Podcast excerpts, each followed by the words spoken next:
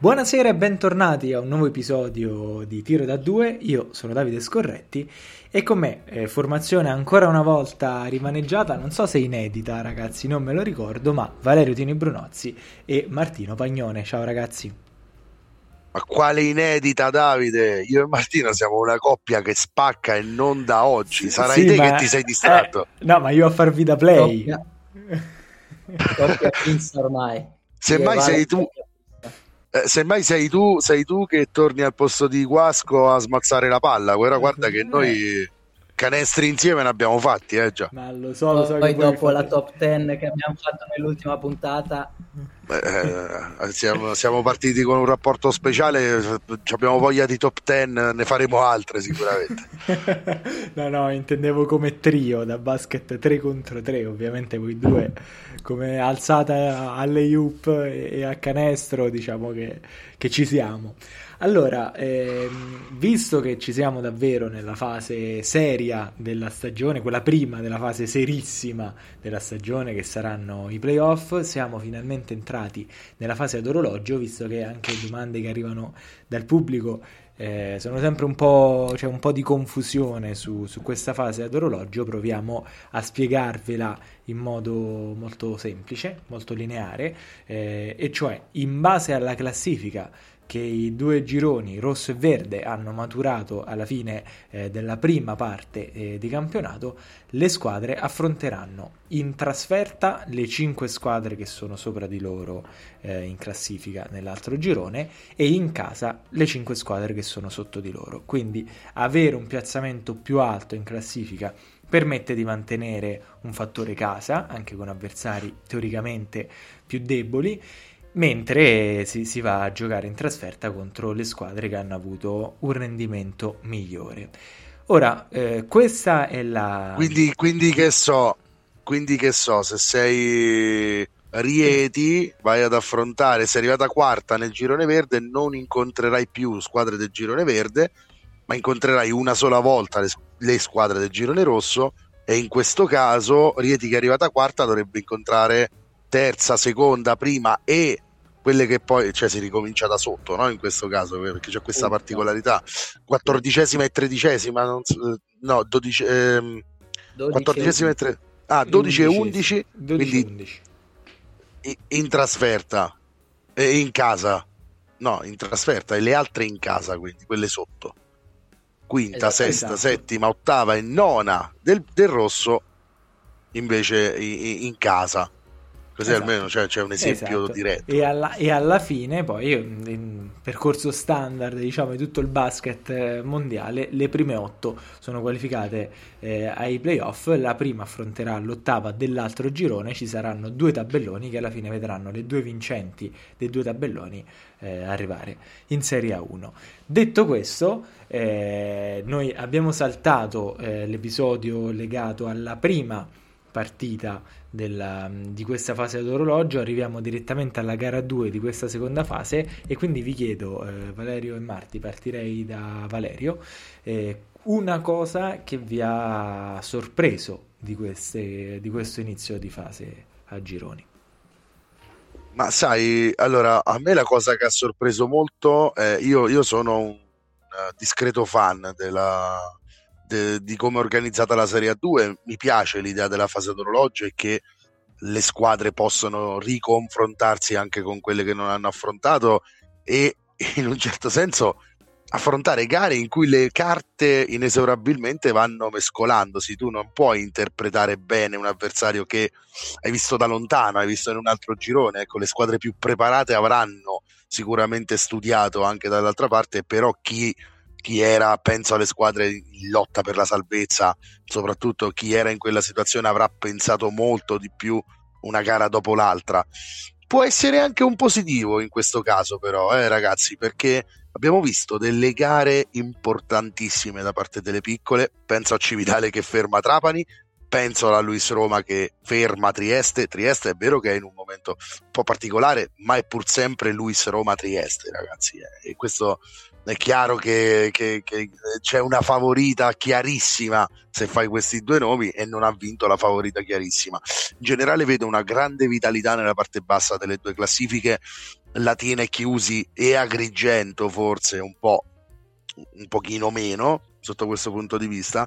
Le altre, penso a Orzinuovi che vede il baratro a Roma di nuovo contro la Luis e poi alla fine ne esce vincitrice rilanciando la sua posizione nel cinone rosso e eh, è una di quelle squadre che vedo che vedevo in difficoltà e che i punti le servono veramente come, come l'aria, farli fuori casa in un campo come quello di Roma mostra che anche lei è pienamente nel gioco. Quindi, Marti, ecco, la prima infarinata per me è questa, cioè questo, questo stato di vitalità delle piccole che sicuramente garantisce un altissimo livello. Adesso che si incrociano i gironi guarda l'ultima veramente incredibile il terzo quarto di Monferrato con, eh, con la Fortitudo Bologna eh, che francamente per me quello era un altro due fisso che, che non si è realizzato. Mi dispiace per me soprattutto. Assolutamente assolutamente. Diciamo che queste prime due giornate della fase orologio sono state veramente, veramente esemplificative eh, di quello che ci aspettavamo, perché c'era curiosità di avere conferme dirette sul campo rispetto a, alle indicazioni anche statistiche della fine della regular season, perché era risultato che nel girone verde le prime sette erano le migliori sette squadre offensive, quindi i, i, i sette migliori attacchi del, di tutta la Serie 2, mentre il girone rosso aveva una tendenza più difensiva, quindi c'era questa dicotomia tra i due, i due gironi. E infatti nel girone rosso ci sono le sei migliori difese di, di tutto il campionato. E devo dire che questa cosa si è, si è notata molto, soprattutto nella prima giornata perché eh, le vittorie delle squadre del girone rosso sono state 10 rispetto alle sole due delle squadre del girone verde, quindi è bello come dicevi te vedere eh, scontri tra squadre che non si sono mai affrontate perché può succedere qualsiasi cosa. Anche le più piccole possono mettere in difficoltà le più grandi. Mi ricordo benissimo la, la vittoria di Orzinuovi contro Cantù e Orzinuovi si è sbloccata finalmente nei finali di partita ed è, e ha raggiunto quattro vittorie di fila, quindi a testimoniare questa vitalità della parte bassa della classifica anche. E adesso nella seconda giornata siamo a quota 6 vinte per il girone verde e 5 per il girone rosso. Solo Torino però è riuscita a fare 2 su 2 per il girone verde, mentre nel rosso diverse squadre come Cento, Nardò sono riuscite, anche Cividale, quindi tutte squadre di bassa classifica sono riuscite a fare l'emplem per adesso. Per quanto riguarda la sorpresa per me è stata appunto 100 che ha fatto un, un upgrade. All'inizio non sembrava, questo è dovuto all, all'innesto di Delfino.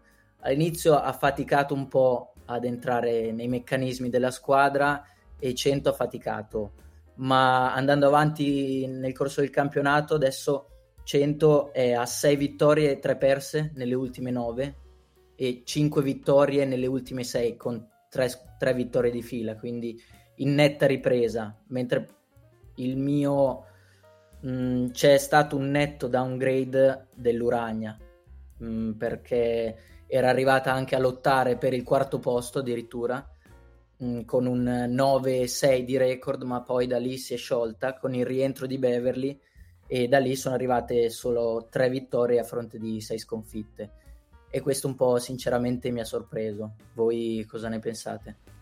Sì, mi... No, assolutamente. Poi ne abbiamo parlato anche offline di questa Urania che eh, esemplifica benissimo il girone verde in un certo senso. Grandissimo attacco, se tutto funziona è difficile riprenderla. Eh, sul piano offensivo, sul piano del mero segnare canestri, è più brava Milano di tante altre squadre. Poi però se la gara si fa più rocciosa, si fa, se l'area si intasa, se Milano è costretta a trovare soluzioni continuamente perimetrali, le percentuali si abbassano ed è una squadra che va in bambola. Penso, sai, penso a Montano, Amato e Pozzi insieme in, in campo e, no, vedo, non vedo tante possibilità di non subire tanti punti. Ecco, eh, coprono poco. non certo la senso. miglior difesa della Serie A2, insomma. Non vedo la miglior difesa della Serie A2, assolutamente. È chiaro che poi sei costretto sempre, ti condanni a farne 90 ogni gara no? per, per superare per superare l'ostacolo e, e, e, la sconfitta casalinga con Nardò, oltre che chiaramente eh, in un certo senso rilanciare le ambizioni dei pugliesi che non vedevamo benissimo alla fine del, de, della regular season.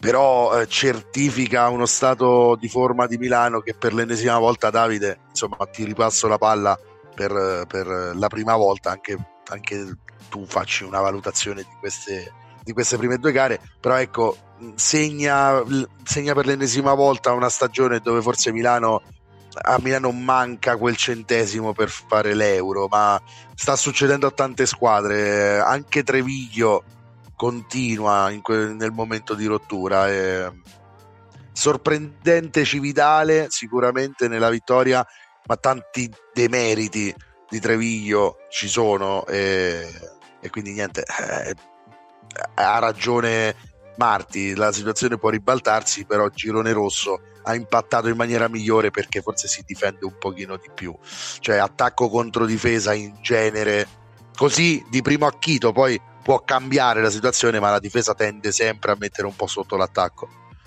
soprattutto in queste categorie dove eh c'è sì. tanta fisicità e tante mani addosso, soprattutto nei momenti più decisivi della stagione. Sì, e il canestro in automatico non è scontato da tutte le mani, insomma, sono pochi quelli, gli aratori, ecco, sono pochi. Cioè quel giocatore che gliela metti in mano da qualunque distanza, in qualunque situazione, può farti il canestro. Cioè parliamo di giocatori che hanno bisogno di costruire eh, il miglior tiro possibile per avere alte percentuali. Quindi è chiaro che l'impatto di questo girone verde con, con il rosso può essere traumatico. Eh, a cominciare da Trapani, eh, che si è fermata a Cividale anche lei. Quindi direi che ci sono stati dei segnali importanti da questo punto di vista. No, ma infatti, ragazzi, la mia certezza è quella eh, che un po' abbiamo sottolineato fin dall'inizio del nostro podcast, cioè uno squilibrio tra i due gironi. No, non mi aspettavo mh, mm, molto di diverso dall'inizio di, di, questa, di questa fase d'orologio, un misto tra eh, conferma e, e, sorpresa e Treviglio, Valerio tu l'hai, l'hai citata perché ormai la, la, stagione mi sembra andata completamente a sud e non so se essere eh, cioè che perda, che perda o... una gara con Cividale Bravo, bravo, esatto. esatto. Il fatto che perda con Cividale ormai non so più se è qualcosa di sorprendente o qualcosa che è tutto va come deve andare. Esatto. Cioè, non, non, riesco più cioè, a capire dov'è il limite. Ecco, mettiamola, mettiamola, così: se devo scegliere come sorpresa, senza ombra di dubbio, scelgo Cividale perché la vittoria contro Trapani e la vittoria eh, contro Treviglio sono tanta roba. Una sorpresa e, e, le scelgo già, no? anticipo come le mie due gare eh, da, da, diciamo, a cui ho, ho prestato più attenzione in queste prime due giornate. Eh, quindi il risultato di Cividale mi sorprende. Che Cividale vinca con Treviglio è una sorpresa per me, ma che Treviglio perda con Cividale non è una sorpresa. Mi sembra una, quasi una conferma di, eh. di un meccanismo. Più cioè... che altro Treviglio è partita. Prego, prego, Martino. Più che altro Treviglio è partita 2 a 17 nel primo quarto. Non, sì. puoi, esatto. non puoi partire così in casa. Ma Poi mica è la prima volta, a Latina era partita 16-0. Sei costretta sempre a rincorrere, sempre tutta la partita. Poi sono arrivati anche punto a punto e sono andati anche in vantaggio, però alla fine arrivi meno lucido e meno riposato rispetto agli avversari, infatti si vede. Poi sei anche corto per tutti gli infortuni che ti sono capitati durante la stagione, adesso c'è fuori certo. Miaschi, L'Italia ha saltato, non dico la metà delle partite, ma almeno una decina le ha saltate. Sacchetti. Sacchetti, bravissimo. L'età media non è delle più basse, quindi tutto, Infatti tutto lì mi sembra, cioè la scelta di sostituire coach Finelli è stata una cosa ovviamente, no? la, la prima soluzione che si trova è spesso il cambio di allenatore, ma lo, lo shock positivo che, doveva, che teoricamente sarebbe dovuto arrivare non, non, si sta vedendo. Treviglio è un po' la, la, la, per me la, delusione più grande del, del, campionato in generale, ma ne abbiamo parlato ma... molte volte, quindi avrei scelto Urania se, se non l'avesse scelta Valerio, ecco. Ma sai, però, ecco, è di quelle squadre Treviglio, poi ce ne sono anche altre, però lei è quella che mi viene in mente più di tutte. Trieste potrebbe essere un'altra di quelle squadre che avrebbe bisogno di capitare ai playoff nel momento giusto della stagione. Cioè, se questa squadra si compatta per un mese per sbaglio, e succede per sbaglio che sono tutti in forma e tutti certo. remano nella stessa direzione, così d'un tratto te la ritrovi magari anche in finale, in Serie A1. Certo, non, perché cioè... vedendo i valori sulla carta inizio anno, Treviglio è una squadra certamente non favorita per la A1, ma che lotta per andare in A1. Il problema eh, è che come lo becchi quel momento lì? Eh, cioè, devi... se sei fortunato, finisci, finisce adesso la fase orologio e imbocchi quella via lì. Sì. E no, allora diventi la mina vacante pericolosissima. Ma soprattutto il grande problema è che se, esatto. se, vai male adesso e poi va bene, imbocchi il periodo giusto, ma se ti trovi Trapani al primo turno che gli racconti? Cioè, è in modo proprio molto... No, no, esatto, al di là di quello che comunque cioè, devi chiudere in positivo. Che, eh. Devi chiudere in positivo comunque. Però detto questo, è, è, anche vero che non è che manca a Treviglio il roster per incontrare la fortitudo e tirarla fuori. Cioè, non urlerei allo scandalo se succedesse ai playoff. E quindi continua a essere una squadra anche Trieste ripeto adesso sta così però arriva sesta, settima perché continua al momento no. Rientra Reyes becca Torino e la tira fuori magari eh, non è detto assolutamente di no. Quindi ecco, individuo queste due in queste due squadre due roster che possono ancora dare la zampata che non ti aspetti. Però, cavolo, eh, Treviglio ha dato più di un, un'idea che non sia tanto squadra, oltre che, oltre che l'età media, gli infortuni.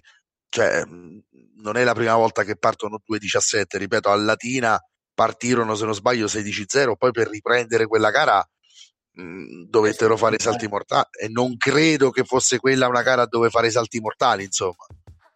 Sì, diciamo che sono le due squadre più in difficoltà al momento perché entrambe hanno vinto una sola partita delle ultime sette e che è un casino cioè se ci pensi bene. in classifica perse non le recuperi così facilmente anche perché quelle davanti viaggiano una vittoria nelle ultime sette è una tragedia per tutte e due. Eh?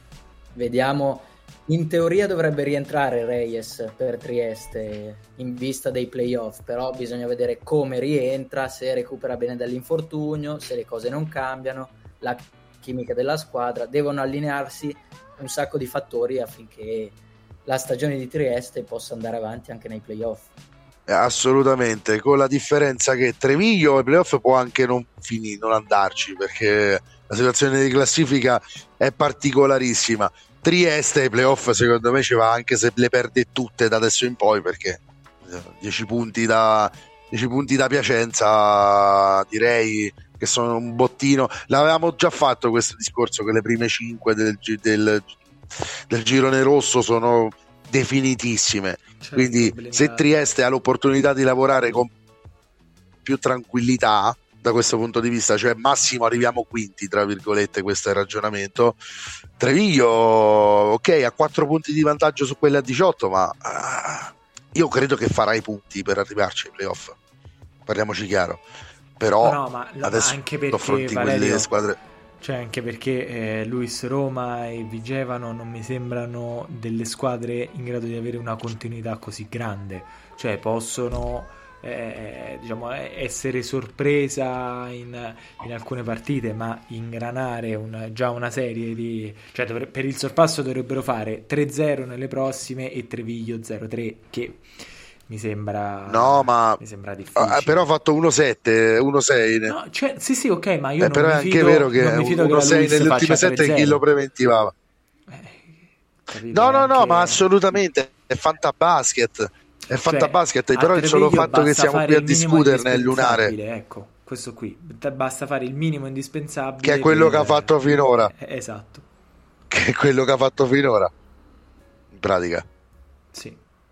Bene ragazzi, allora eh, direi di passare al, all'altra domanda e qui voglio cominciare subito da Martino perché so che ha una, una conferma particolare eh, che io avrei messo come sorpresa, invece lui ce l'ha come conferma, ci spiegherà perché, e cioè eh, abbiamo appena visto cosa ci ha sorpreso eh, di queste prime due giornate, invece cosa è che ti ha dato conferma di un'idea che già avevi e che il campo ha rispecchiato.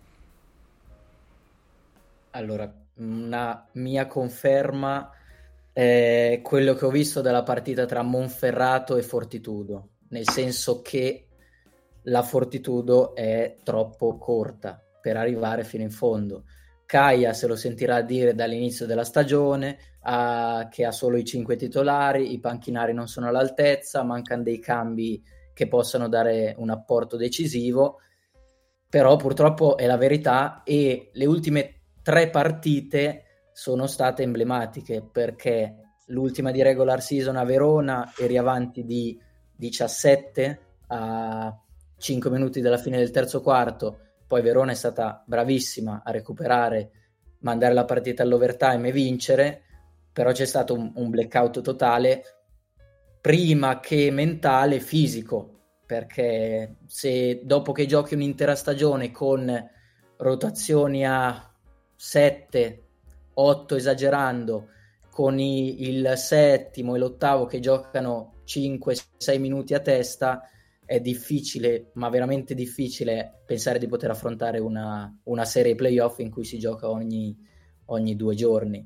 E il secondo tempo di Casale eh, lo dimostra, nel senso che Monferrato, vi- vedendo la partita, il primo tempo ero convinto che la Fortitudo portasse a casa la partita in totale tranquillità, in totale controllo, erano a più 11 mi sembra alla, alla fine dei primi 20 minuti. E poi un altro blackout psicofisico, eh, perché subire 61 punti nel secondo tempo da Monferrato, ripeto Monferrato, non è, secondo me non è accettabile e l'ha detto anche Kaya che è stato il, peggiore, il peggior secondo tempo di tutta la stagione perché loro 61 punti di solito li, sub- li subiscono in una partita e quindi secondo me un occhio al mercato ce lo buttano. Questa è la mia non sorpresa, è la mia conferma di quello che, che abbiamo visto nella regular season. Io, guarda, conferme sarebbe presto per darne un, un paio lievi eh, che Rieti è squadra vera, senza dubbio. Il quarto posto nel girone, nel girone verde sembra consolidarsi sempre di più e parliamo di un esordiente di questo, di questo campionato che anche come staff, come organigramma, senza contare i giocatori, non ha esperienza in questo tipo di campionato, quindi sta già dimostrando veramente una prontezza rara a questi livelli. Però quindi, un presidente che sa quello che vuole. Assolutamente, assolutamente sì, lo abbiamo avuto con molto piacere ai nostri microfoni, ma oltretutto lo conosciamo bene io e Davide da, da, da tanti anni ormai. Ehm, altra conferma, anzi, impressione, impressione. Non so se nel girone rosso, forse Forlì, le altre non lo so se sono più forti di Trapani e Cantù. Non lo so ho i miei dubbi che tutte le altre, perché qui alla fine il livello medio potrebbe essere più alto del girone rosso, sono d'accordo, lo concedo. Ai piani altissimi, e quelli contano più di tutto poi alla fine, ai piani altissimi, le due che stanno ai piani altissimi del girone verde, non so se quelle del girone rosso hanno l'attrezzatura per, per stargli dietro.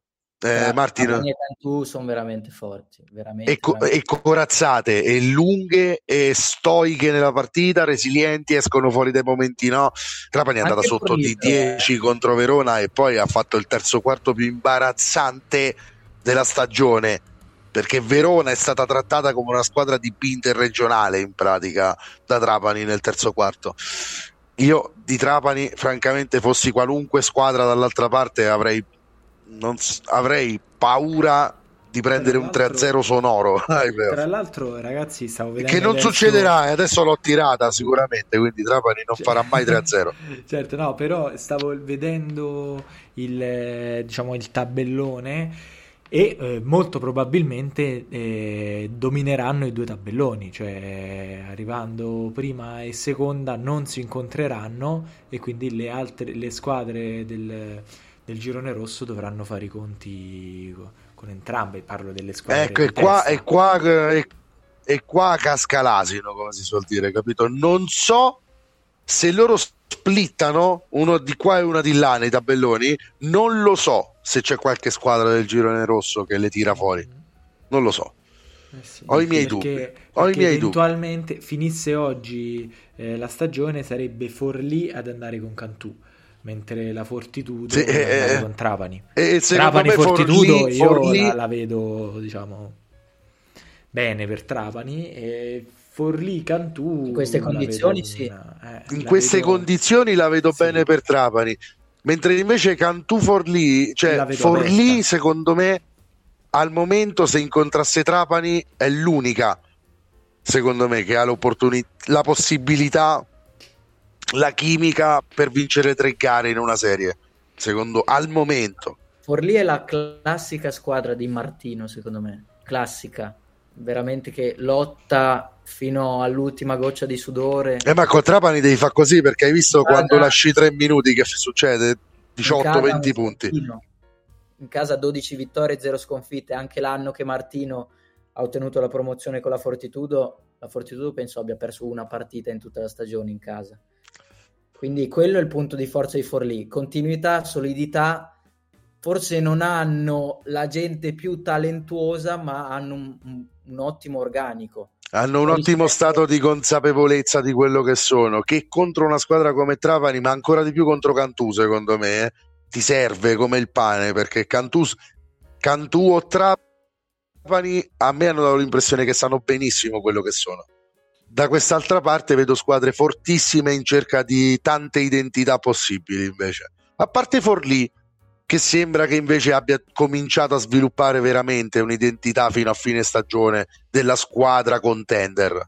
Sì, tornando a Bologna, per esempio, secondo me Bologna ha una identità ben delineata data dal proprio Vabbè. allenatore. Il problema è appunto infortuni. Il, problema è che ti sfilacci, è un po' come il Ruvo di Puglia in Serie B. Bravissimo. Super identitaria, su, super forte, però eh, attenzione perché perdi pezzi in corsa a Monferrato mancava Fantinelli e se manca Fantinelli è una tragedia. Tu dici è finisce tutto. Un giocatore fuori categoria che non può essere sostituito. Adesso si è fatto male, ha preso una storta nel finale di partita contro la Juve e rimarrà fuori per due, tre settimane, forse anche un mese. E poi Ogden aveva dei problemi, Volpin anche, non erano al 100% e questo si è visto in campo appunto.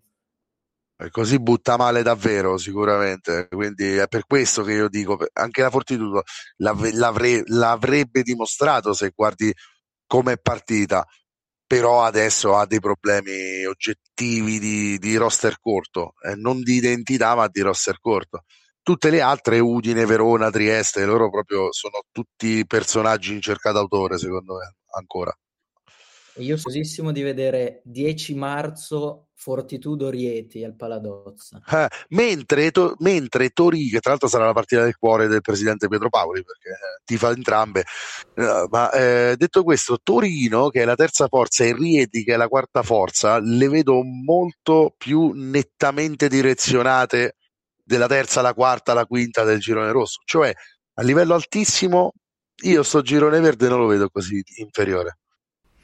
Poi c'è il livello medio e basso, sì, sì, sì. Sì, sì, eh, sì eh, tra Rieti e Udine comunque prendo Udine anche tra Rieti e Verona, però. Tra Rieti e Udine prendo Udine, tra Rieti e Verona... Non lo so, eh, non lo so. Non lo so, non lo so, non lo so. Non lo so, non lo so avvocato. Potrei anche fare una scelta diversa. Nella parte bassa il rosso mi piace molto. Tanta roba, tanta roba. Se, se pe... nuovi... eh, e Rimini che vista, eh, la se... vista domenica e confermo proprio lì in quella posizione di classifica è un'intrusa totale. Sì. Senza dubbio.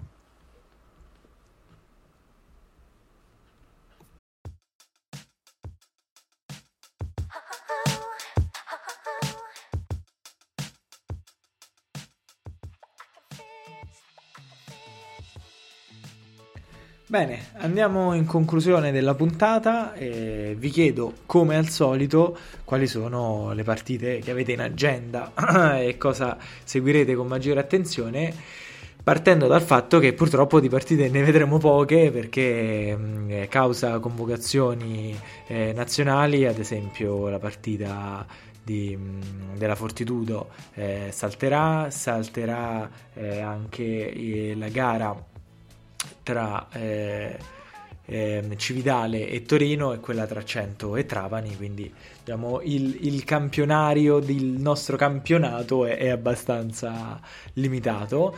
Eh, io come sfida, visti i temi che abbiamo affrontato oggi, scelgo la partita tra Forlì e Urania Milano, una partita certamente sbilanciata per Forlì, però ci dà l'occasione di vedere sia le conferme di, di, di Forlì sia eh, diciamo questo poco equilibrio da parte della Urania Milano. Ragazzi, voi cosa avete scelto? Marti? Io vado su Orzi Nuovi Rieti, secondo me bellissima. Bella. Molto bella. Orzi Nuovi arriva da quattro vittorie consecutive e non banali, tra l'altro. Le ultime due con, con Cantù in casa e contro, contro la Luis a Luis a Roma. Mm, mm. E se vuole continuare la sua risalita e forse magari mettersi, rimettersi anche in, in, corsa per i playoff, perché comunque sono a quota 16 punti e i playoff sono a quota 20, secondo me ce la possono fare. Molto passa da questa partita contro, contro Rieti, una Rieti che arriverà agguerritissima per eh, voler eh, confermare il suo, il suo bellissimo quarto posto nel girone verde.